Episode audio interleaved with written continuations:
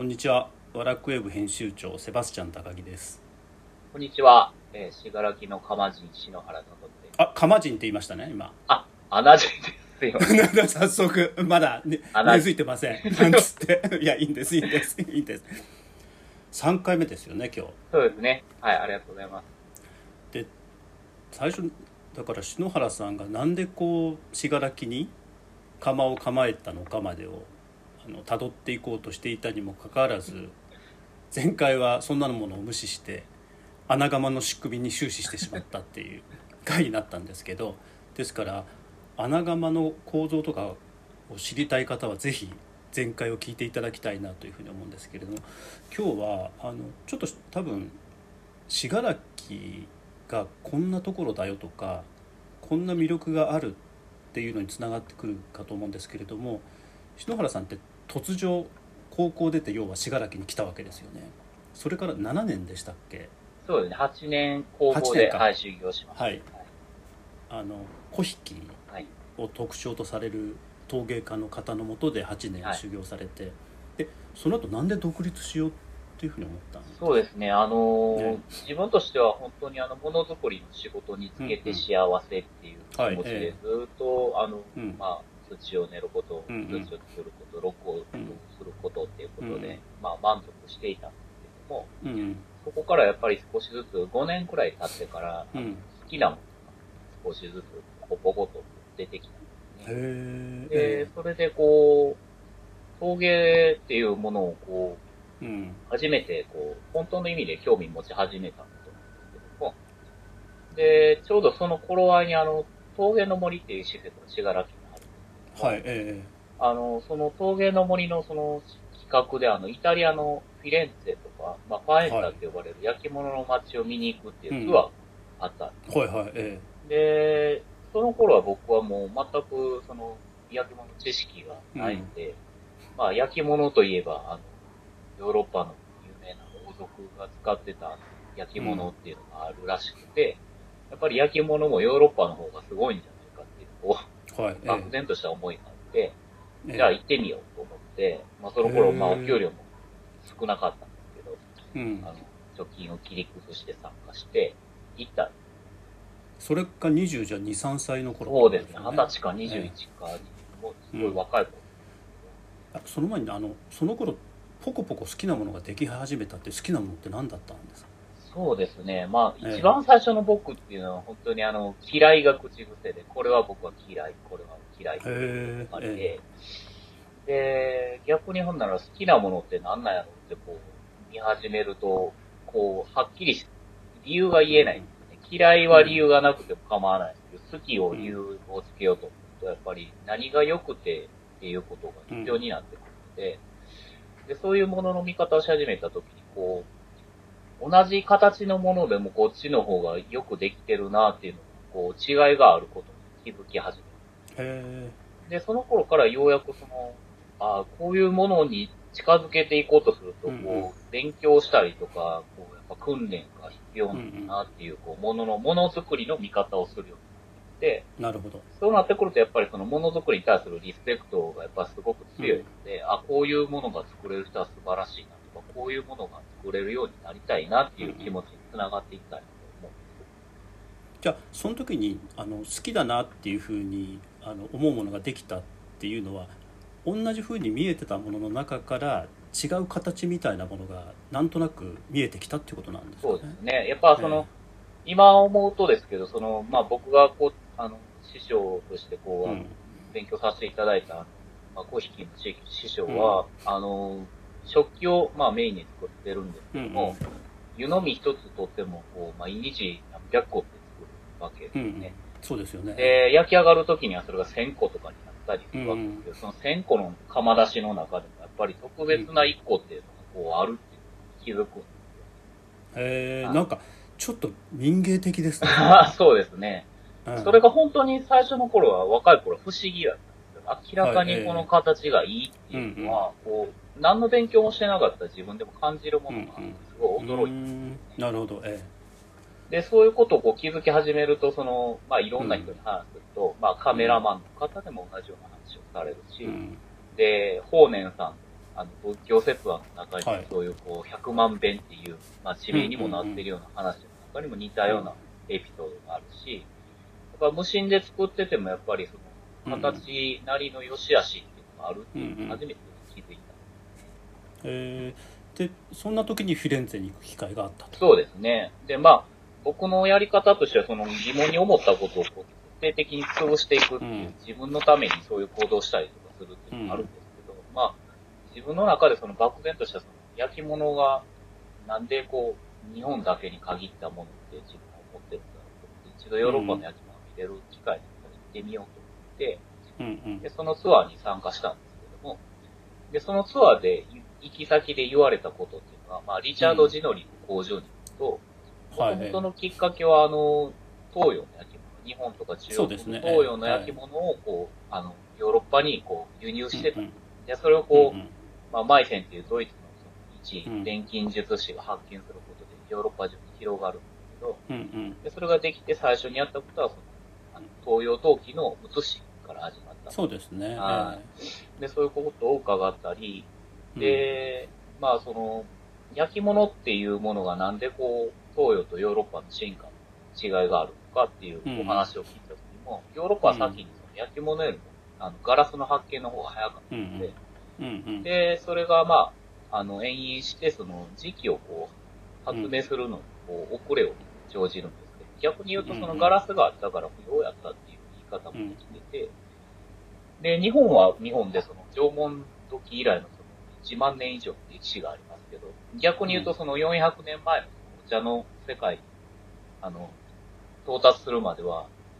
焼き物っていうのはそんなにこう、発達する必要がなかったって思う面も面もあって、それはなぜかっていうと、その、やっぱり漆なり木工っていうのがうん。日本ではあったからやって、あの、発達の仕方っていうか、必要不要のその考え方が、それぞれの地域で違うんだ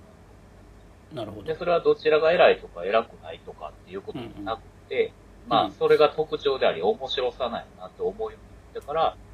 その、焼き物のその個性のありようっていうのがすごい面白く思えるようになった。なるほど。だからあれですよね。ヨーロッパであればヨーロッパなりの陶器とか時期の発達の仕方があって、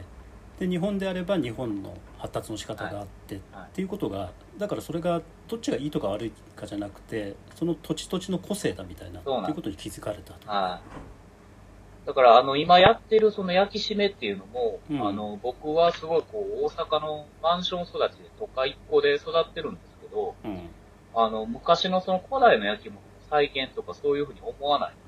のも、なるほど。あの、焼き物のその個性としての面白さを純粋にうんこう感じられるから好きなの。うんうんなんかこう進化の再発展を目指してるっていう焼き物ではない。うんうん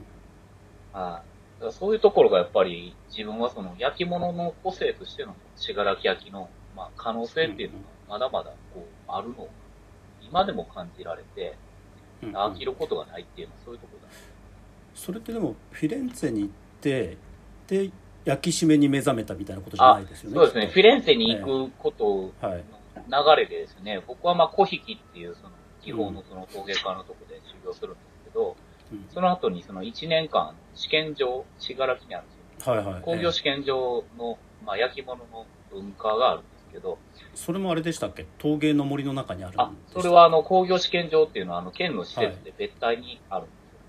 すよ。でも工業試験場でそういうこの焼き物の研究というか釉薬の研究ですよね。あの、全般ですね、焼き物に関する全般があるんですよ。デザインと、うんうん。え自分が言ってた時代はデザインと、で、土と、うん。それから石膏っていうのがまた別うんうん。で、で、釉薬化っていうのがあって、で、ロクロも大物ロクロと小物ロクロっていう二つうんうん。で、そのコースのうちのその自分は釉薬のところに1年間通ってたども、でもそんな施設あるところって割と珍しいんじゃないですか？そうですね、京都と、えっ、と、愛知県と、滋賀県と、まあ、焼き物がある県には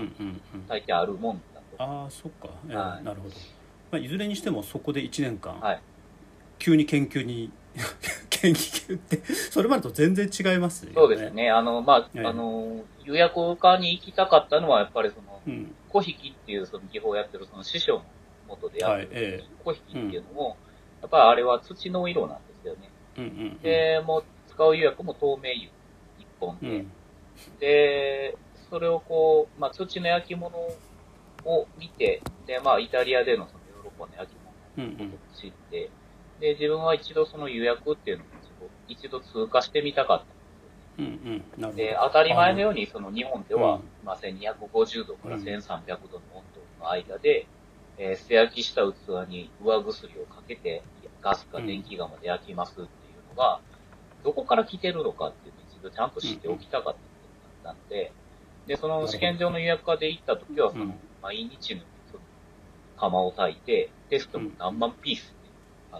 うん予約をかけてテストをするっていう徹底的にやったんですよ。多分聞いてらっしゃる方いまいち小引があの1回目から聞いてらっしゃる方は分かると思うんですけれども今回から聞いていらっしゃる方にとって小引の特徴っていうのが少しあの分かると面白いなっていうふうに思うんですがそう小引っていうのはさっきちょろっとおっしゃいましたけど釉薬としては透明の釉薬をかけるそうですね。であの白色小引ってあの表面が白いっていうふうな印象があるんですけれどもあの白色っていうのは白い土灰？そう、土ですね。土はい。まあ、鉄分の多い、そのちょっと赤茶けたあの土の上にし真っ白い泥をかけて、まあ、コーティングするわけですけども、それはもう土の色。そこにまあ釉、薬はその上からかけるっていうことですか？はい。なるほど。あじゃあたまに小引であの赤い部分とか出てくるのっていうのは鉄っていうことなんですか？そうなんですよ。あの、下のの鉄分が上のその白い土の上に滲み出てくる感じ。あそういうことか、はい。もうてっきり白い釉薬かけてるんだと思ってました。そうですね。あの、白い色をどこから出すかっていうことになるんですけど、うんうん。小引の独特のその暖かさっていうのは、やっぱりうんうんうん。小引化粧っていう説明があるぐらいで、へまあ、女性のあの、ファンデーションの塗り方でも、薄化粧もあれば、お白いのようにこう白で塗り固める色もあるじゃないですか。うんうん。だからこう、薄くこう、下のその血色とかがこう、透き通るようなフうん。ァンデーション、その化粧っていうのが、あの、小引き化粧、へ雰囲気ないー。コーティングしてしまうっていう感じではない。うん。でもそこに8年いてそうすると釉薬って全く逆の考え方ですよね。そうですね。はい。まあ、あの、既存のその、完全に焼き物はこうだって説明されることにすごい疑問を持つ。う。んうんうん。あの、信楽のようなその、土地にいると、その、原子のような、あの、焼き物もあれば、うんうん。あの、当然その時期をまあ、まあ工業化されたっていうそうですね、工業製品として焼かれてるものもあるので、うんうんあの、それこそ国会議事堂の屋根を焼いたりとか、うん。あの、ね、あの、あの、あの、栄養をそのまま焼き移すようなタイルを作ってるような最先端の焼き物工場。アートタイルってやつですそうね。ねねだからその焼き物のその定義っていうのがやっぱ自分の中でやっぱり必要うん。うん。で、だからまあその、みんなが当たり前のように言ってるその土を素焼きして、で、うん。コーティング剤であるようやく上薬をかけて、1250度と1300、あ、1300度から1250度くらいの間で焼くっていう、決まりきった言い方っていうのはどこから来てるのかなっていうのが、うん。自分はちゃんと知っておきたかったっていうことで、確かにあれですよね。あの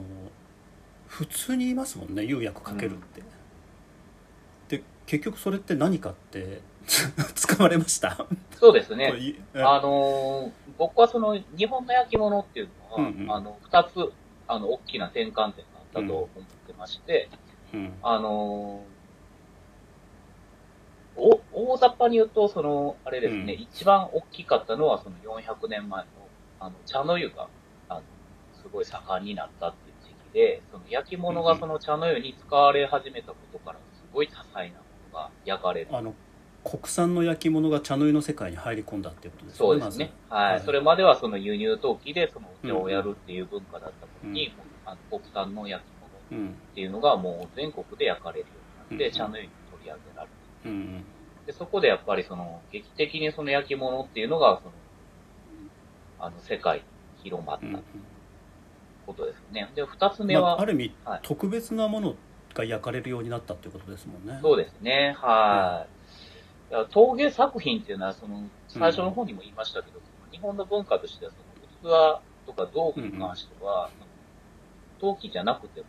うんうんできたんですけど、木工作品と漆があれば、そうですよね。ありとあらゆるものがこううん。作れたので、うん。で、必要がなかったっていうふうに思えるんですけど、うんうん。茶の湯がこう盛んになることで焼き物がものすごく盛んに焼かれるようんうに。で、二つ目はやっぱりその、うん。江戸時代が終わって、うん。えーヨーロッパの焼き物の技術が大量にこう入り込んでる。うん。なるほど。え。はい。で、そこでその東洋的なその焼き物の考え方って一度完全に切り替わるっていうことを自分は思ってて、で、僕がこう最初に思ってた疑問のその焼き物のその定番のような作り方ってえうんいうのは、その明治時代以降のそのヨーロッパ的な焼き物の作り方なんだなってああなるほどね。ええ。はじゃあある意味さっき言いましたけどちょっと工業に寄ったような焼き物の作り方っていうのがヨーロッパから入ってきて、はい。それが日本の焼き物に影響を与え始めたっていう。だからその、日本古来からやってきたその焼き物技法っていうのはその、こう原始的な焼き物って捉えられがちなんですけども、うん。うん。ヨーロッパのその明治代以降のその釉薬の考え方っていうのは、そのうん。まあ錬金術師から始まってるその、まあガラスなりなんなり、科学的アプローチで原材料を捉えるっていうで、なるほど、えまあ、正確にその再現性はえ与えられるんですけども、うんうん。それをこう東洋的なその、まあ日本でいうその、三つの原料ですね。長石って石と、で、アルカリはその木を燃やした灰、アルカリですね。で、それに藁の灰。この二つの灰を、えー長石って石に混ぜるっていう、三角形の関係性だけで釉薬が作れるっていうのは、うんあの、科学的なその考え方に置き換えてもものすごい正しい。ですし、で、手順で言うとこの3つだけの原料で釉薬が作れるっていうのはものすごいこう、あの、合理的で早いなるほど。多分篠原さん今釉薬の話に突っ込んでいくとあのここから1時間ぐらいかかってしまうと思いますので 今回は多分ですねあのお日本の大きな焼き物の流れとして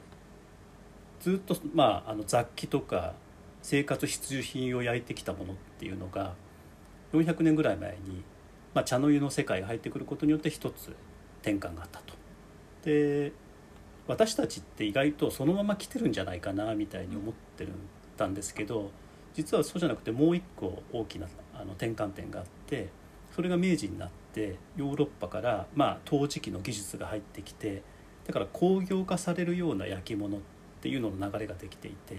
で今あの茶糖のお茶の世界の焼き物の流れとその明治以降の焼き物の流れみたいなごちゃごちゃになってると思うのでそれをちょっと一本ずつ次回以降また解き明かしていければなというふうに思うんですけれども、とりあえず釉薬の世界が篠原さん1年間どっぷり使っていいらっしゃったと思うので次回はぜひ釉薬って何なのかって正直ほとんど私分かってないので、その辺りをみっちりと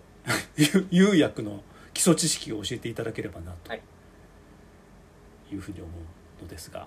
でも来週もしかしたらあれですもんね。あの穴窯ライブになるかもしれませんもんそうですね。来週はもう、あれですね。釜に多分入って。穴地に？本当に穴地に？なるん穴に戻ります。ですからえっ、とまあ1回目から3回目を聞き直していただいていよいよ再来週釉薬の話これ面白いんですけど難しいんですよね釉薬って。えなんか化学式とか出てくるじゃないですか。なのでそこをきちんと教えていただければと思います、はい、じゃあ篠原さん今日もありがとうございました。ありがとうございました。